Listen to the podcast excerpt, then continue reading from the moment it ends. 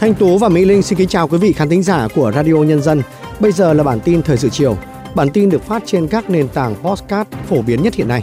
Bản tin chiều nay thứ Bảy ngày 17 tháng 2 sẽ có những nội dung chính sau đây.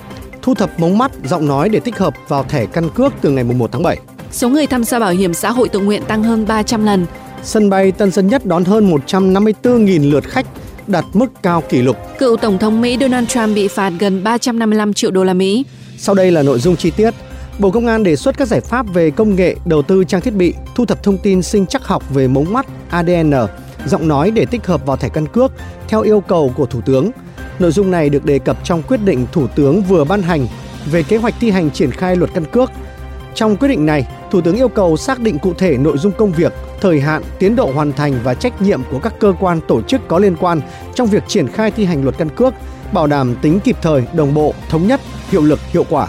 Bộ Thông tin và Truyền thông đang dự thảo nghị định quy định về chữ ký điện tử và dịch vụ tin cậy, trong đó quy định rõ về chữ ký điện tử chuyên dùng. Theo dự thảo, chữ ký điện tử chuyên dùng bảo đảm an toàn là chữ ký điện tử chuyên dùng được Bộ Thông tin và Truyền thông cấp chứng nhận. Cơ quan tổ chức phải có nhân sự chịu trách nhiệm quản trị hệ thống, vận hành hệ thống và cấp chứng thư chữ ký điện tử nếu có, bảo đảm an toàn thông tin của hệ thống. Các nhân sự này phải có bằng đại học trở lên, chuyên ngành an toàn thông tin hoặc công nghệ thông tin hoặc điện tử viễn thông.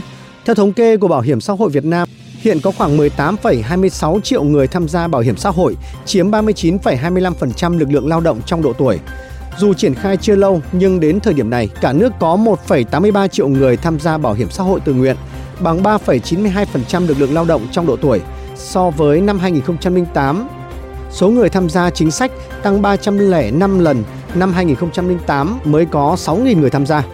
Bên cạnh đó, bảo hiểm thất nghiệp cũng ghi nhận sự tăng trưởng mạnh mẽ với khoảng 14,7 triệu người tham gia, chiếm gần 31,6% lực lượng lao động trong độ tuổi. Ủy ban An toàn giao thông quốc gia vừa kiến nghị nhiều giải pháp bảo đảm trật tự an toàn giao thông dịp sau Tết Nguyên đán và lễ hội xuân 2024 khi lưu lượng phương tiện tham gia giao thông tiếp tục tăng cao. Cụ thể, Ủy ban An toàn giao thông quốc gia kiến nghị Thủ tướng Chính phủ chỉ đạo các bộ ngành tiếp tục triển khai các phương án bảo đảm trật tự an toàn giao thông, tuyệt đối không được xảy ra tình trạng lơ là chủ quan. Lực lượng chức năng cần duy trì tuần tra kiểm soát, xử lý nghiêm các hành vi vi phạm quy định pháp luật về bảo đảm trật tự an toàn giao thông, nhất là hành vi vi phạm có tính phổ biến trong dịp lễ hội. Sáng ngày 17 tháng 2, Ban Quản lý Đường sắt Đô thị Thành phố Hồ Chí Minh, chủ đầu tư, tổ chức lễ khởi công đầu năm Giáp Thìn 2024, dự án tuyến tàu điện ngầm số 2, tuyến Bến Thành Tham Lương. Sự kiện là dấu mốc quan trọng để đẩy nhanh tiến độ thực hiện các hạng mục khác. Các nhà thầu chính vẫn đang tập trung thi công nhà ga, đường hầm. Dự án Metro số 2 có chiều dài hơn 11 km, điểm đầu tại ga Bến Thành, quận 1, điểm cuối tại Depot Tham Lương, quận 12. Dự án có tổng mức đầu tư gần 48.000 tỷ đồng từ nguồn vốn ODA và vốn đối ứng. Theo chủ đầu tư thì công tác giải phóng mặt bằng của dự án Metro số 2 hiện đạt gần 87%. Theo thông tin từ Cảng hàng không quốc tế Tân Sơn Nhất, dự kiến trong ngày hôm nay ngày 17 tháng 2, tức ngày mùng 8 Tết Nguyên đán Giáp Thìn, sân bay này đón hơn 154.000 lượt khách với 969 chuyến bay. Đại diện Cảng hàng không quốc tế Tân Sơn Nhất đánh giá, đây là mức cao kỷ lục nhất từ trước và sau Tết Nguyên đán Giáp Thìn. Dù ngày hôm qua đã lập đỉnh khi đón tới hơn 151.000 hành khách, Mặc dù đón lượng khách lớn, tuy nhiên, phía cảng hàng không quốc tế Tân Sơn Nhất cho biết, hoạt động vận chuyển hành khách và vận chuyển hàng hóa được diễn ra thông suốt và liên tục, không xảy ra tình trạng ùn tắc tại các cảng hàng không. Sáng sớm nay ngày 17 tháng 2, một vụ cháy nghiêm trọng đã xảy ra tại một căn nhà trong hẻm sâu ở quận 10, thành phố Hồ Chí Minh, khiến 4 người tử vong. Nhận được tin báo, lực lượng cảnh sát phòng cháy chữa cháy thành phố Hồ Chí Minh đã điều động hàng chục cán bộ chiến sĩ và nhiều xe chuyên dụng đến hiện trường, dập tắt đám cháy sau gần một giờ. Kiểm tra căn nhà, lực lượng chức năng xác định có 4 người thiệt mạng, nhiều tài sản vật dụng bị lửa thiêu rụi. Thông tin ban đầu xác nhận 4 người thiệt mạng đều là thành viên trong một gia đình. Hiện cơ quan chức năng đã đưa thi thể các nạn nhân ra khỏi hiện trường, đồng thời tiếp tục phong tỏa khu vực để điều tra nguyên nhân vụ hỏa hoạn. Chuyển sang các tin tức quốc tế. Trong phán quyết kết thúc phiên xử gây tranh cãi kéo dài 3 tháng tại Manhattan, thẩm phán Arthur Engoron đã phán quyết cựu Tổng thống Donald Trump sẽ phải nộp phạt 354,9 triệu đô la Mỹ do gian dối về giá trị tài sản dòng của mình với các bên cho vay, đồng thời cấm ông Trump đảm nhận bất kỳ cương vị lãnh đạo hoặc giám đốc của bất kỳ công ty nào ở New York trong 3 năm. Ông Donald Trump bị buộc tội thổi phồng tài sản của mình một cách bất hợp pháp và thao túng giá trị tài sản để có được những khoản vay ngân hàng hoặc điều khoản bảo hiểm ưu đãi. Vì đây là án dân sự, không phải hình sự, nên ông Donald Trump không có nguy cơ bị phạt tù. Các con trai của ông Trump cũng phải chịu trách nhiệm pháp lý liên đới trong sự việc và bị buộc phải trả hơn 4 triệu đô la Mỹ mỗi người. Tân Tổng tư lệnh các lực lượng vũ trang Ukraine thông báo quân đội Ukraine đã được lệnh rời khỏi thị trấn Adivka, đồng thời nhấn mạnh quyết định này nhằm bảo vệ tính mạng và sức khỏe của binh lính Ukraine sau nhiều tháng cố gắng tuyệt vọng để giữ vững thị trấn tiền tuyến gần Donetsk. Tổng tư lệnh các lực lượng vũ trang Ukraine xác nhận về quyết định rút quân trong một tuyên bố được chia sẻ trên mạng xã hội vào sáng ngày 17 tháng 2, cho rằng việc rút quân là một phần của các biện pháp nhằm ổn định tình hình và duy trì quan điểm của chúng tôi. Các ngoại trưởng của Liên minh châu Âu EU sẽ nhóm họp ngày 19 tháng 2 tới tại Bruxelles của Bỉ để chính thức khởi động một phái bộ hải quân nhằm bảo vệ tàu thuyền quốc tế qua lại khu vực Biển Đỏ khỏi các cuộc tấn công của lực lượng Houthi ở Yemen. Kế hoạch này được đưa ra trong bối cảnh Houthi đã tiến hành hàng loạt vụ tấn công tàu thuyền tại hải trình quan trọng này kể từ tháng 11 năm 2023. Phái bộ sẽ gồm ít nhất 4 tàu chiến. Đến nay, Đức, Pháp, Italy và Bỉ đã thông báo kế hoạch góp tàu cho phái bộ. Tổng chỉ huy phái bộ này sẽ là Hy Lạp, trong khi việc điều hành hoạt động kiểm soát trên thực địa sẽ do Italy đảm nhận. Bộ trưởng Đoàn kết xã hội Ai Cập cho biết nước này đã gửi gần 200.000 tấn hàng viện trợ nhân đạo tới giải Gaza.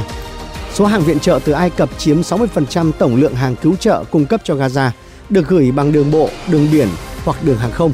Ai Cập cũng bác bỏ các thông tin cho rằng nước này sẽ xây thêm các khu tị nạn dọc biên giới với Gaza để tiếp nhận người Palestine, buộc phải sơ tán khỏi cuộc xung đột hiện nay giữa Hamas và Israel. Hãng thông tấn Kuna của Kuwait đưa tin, một sắc lệnh hoàng gia đã được ban hành để giải tán Quốc hội Kuwait, được bầu hồi tháng 6 năm 2023 theo đề xuất của Thủ tướng. Sắc lệnh cáo buộc Quốc hội vi phạm hiến pháp khi sử dụng ngôn ngữ công kích và không phù hợp đối với chính phủ. Kuwait là một nước theo chế độ quân chủ lập hiến và mối quan hệ giữa chính phủ và quốc hội đã có nhiều mâu thuẫn từ lâu. Theo hiến pháp Kuwait, nước này sẽ tổ chức bầu cử quốc hội mới trong vòng 60 ngày. Nội các Nhật Bản đã thông qua dự luật tăng trợ cấp hàng tháng cho trẻ em đến 18 tuổi. Theo dự luật, quy định về mức thu nhập đối với các hộ gia đình được nhận trợ cấp sẽ được hủy bỏ. Khoản trợ cấp cho trẻ em là con thứ ba trở lên sẽ tăng gấp đôi so với trước, lên 30.000 yên một tháng, khoảng 5 triệu đồng. Từ tháng 10 năm nay, thiếu niên từ 16 cho đến 18 tuổi sẽ được nhận trợ cấp 10.000 yên một tháng. Ngoài ra, chính phủ Nhật Bản còn tăng trợ cấp cho bố mẹ đơn thân có từ 3 con trở lên mà thu nhập thấp. Đây là một phần trong kế hoạch nhằm ngăn chặn tình trạng tỷ lệ sinh giảm tại quốc gia này. Chuyển sang những thông tin văn hóa giải trí cuối tuần. Với sự thống trị phòng vé Việt dịp Tết Nguyên đán 2024, Box Office Việt Nam vừa công bố doanh thu phim Mai vượt mốc hơn 200 tỷ, nhanh nhất lịch sử phim Việt chỉ sau 7 ngày công chiếu. Trấn Thành đã trở thành đạo diễn Việt Nam đầu tiên đạt tổng doanh thu nghìn tỷ từ các bộ phim của mình. Mùa phim Tết Nguyên đán 2024 chứng kiến sự cạnh tranh của 4 tác phẩm nội địa gồm Mai, Gặp lại chị bầu và Sáng đèn và Trà. Trong đó thì hai bộ phim là Mai và Gặp lại chị bầu tiếp tục thống trị bảng tổng sắp doanh thu trong nhiều ngày. Sau gần 10 năm vắng bóng, nữ diễn viên đình đám Hàn Quốc Song Hye Kyo sẽ trở lại điện ảnh nước nhà với vai diễn một nữ tu sĩ trong dự án mới mang tên Dark Nuns. Dark Nuns là phần tiếp theo của bộ phim từng rất thành công vào năm 2015 mang tên Black Priest, tựa Việt là Mục Sư. Phiên bản gốc do Kim Jun Seok và Kang Dong Won thủ vai đã thu hút hơn 5,44 triệu lượt khán giả, đánh dấu một thắng lợi lớn về doanh thu phòng vé tại Hàn Quốc. Thành công của bộ phim gốc đã tạo kỳ vọng cao cho phần ngoại truyện, lấy nhân vật nữ làm trung tâm trong Dark Nuns. Giữa bộn bề công việc, giữa những áp lực của cuộc sống, đôi khi chúng ta bỏ lỡ những dòng thông tin hữu ích trong ngày.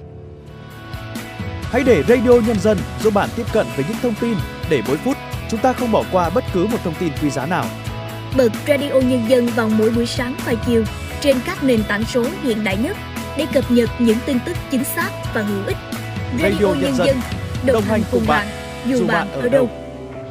Thưa quý vị khán thính giả, cuộc chiến đấu bảo vệ biên giới phía Bắc của Tổ quốc đã xảy ra cách đây 45 năm. Đó là sự kiện lịch sử không được phép lãng quên. Quá khứ 12 ngày đêm chiến đấu giữa đèo Khao Chỉa dường như đã xa, nước mắt và vị đắng đã mờ nhạt, nhưng nỗi nhớ khắc sâu nơi tâm khảm của người trong cuộc là còn nguyên vẹn. Đèo Khao Chỉa, huyện Quảng Hòa, tỉnh Cao Bằng. Dấu tích về những trận đánh ác liệt 45 năm về trước, giờ chỉ còn lại trong ký ức của những cựu chiến binh như ông Trần Anh Đức. Họ vốn là bộ đội làm kinh tế thuộc Trung đoàn 567, khi cuộc chiến bảo vệ biên giới phía Bắc nổ ra, đơn vị được giao nhiệm vụ phối hợp với các lực lượng chiến đấu trên mặt trận Cao Bằng, chốt giữ đèo Khao Chỉa những ngày ấy. Tôi cùng mấy anh em phục ở chỗ cua đường rẽ vào bản tràm. Và khi đấy tôi xuống thì tôi thấy một xe nó lò ra và tôi dùng B41 bắn. Và sau đó thì tôi ờ, khi chiếc xe đã cháy cái giao tranh ở đấy nó cực kỳ ác liệt đấy, kể cả ngày đêm. Thế và cái hỏa lực thì gồm có xe tăng địch là gồm có xe tăng các loại xe thép giáp các loại xe vận tải và các cái thay đội thay nhau liên tục này, đánh phá. Thế còn phía ta thì chỉ có cái lực lượng dân quân du kích là đảm bảo về cái hậu cần cái lực lượng bộ đội địa phương là chúng tôi à, của bộ chỉ huy quân sự tỉnh. Các bạn ấy thì là bám trụ và ở đấy.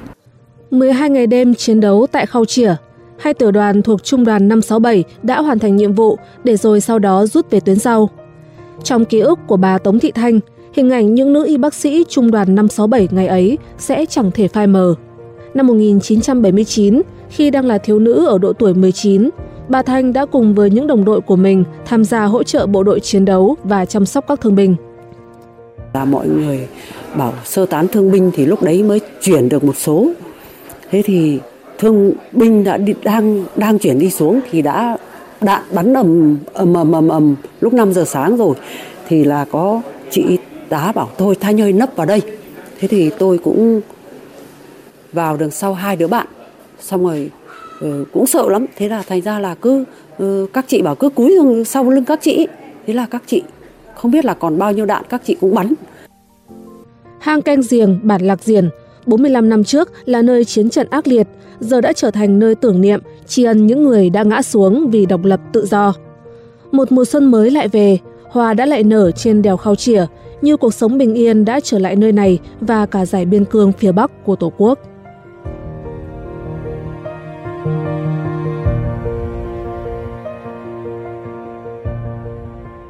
Ghi nhận vừa rồi đã kết thúc bản tin thời sự chiều nay của Radio Nhân dân.